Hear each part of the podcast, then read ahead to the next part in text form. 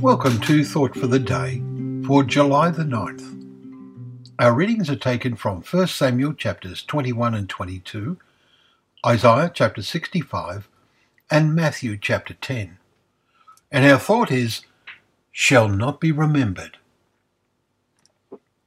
We have read wonderful visions in the 65th chapter of Isaiah today.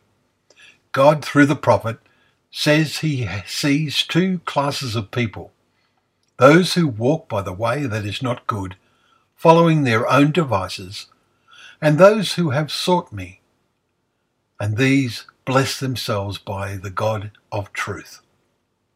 For these, God says, Behold, I create a new heavens and a new earth, and the former shall not be remembered or come into mind. Verse 17.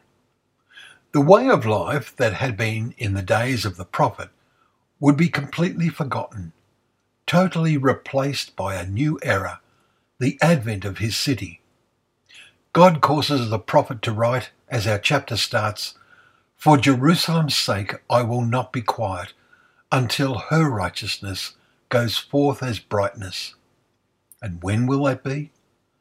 Looking into the next chapter, we read, And so these things came to be, declares the Lord.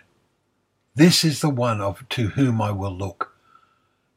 He who is humble and contrite in spirit and trembles at my word. Verse 2. We are in awe of such words.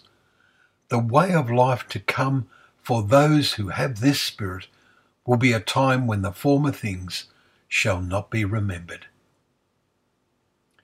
Thank you for joining us once more for Thought for the Day. We pray that your vision of the kingdom to come is bright in your mind today. God bless.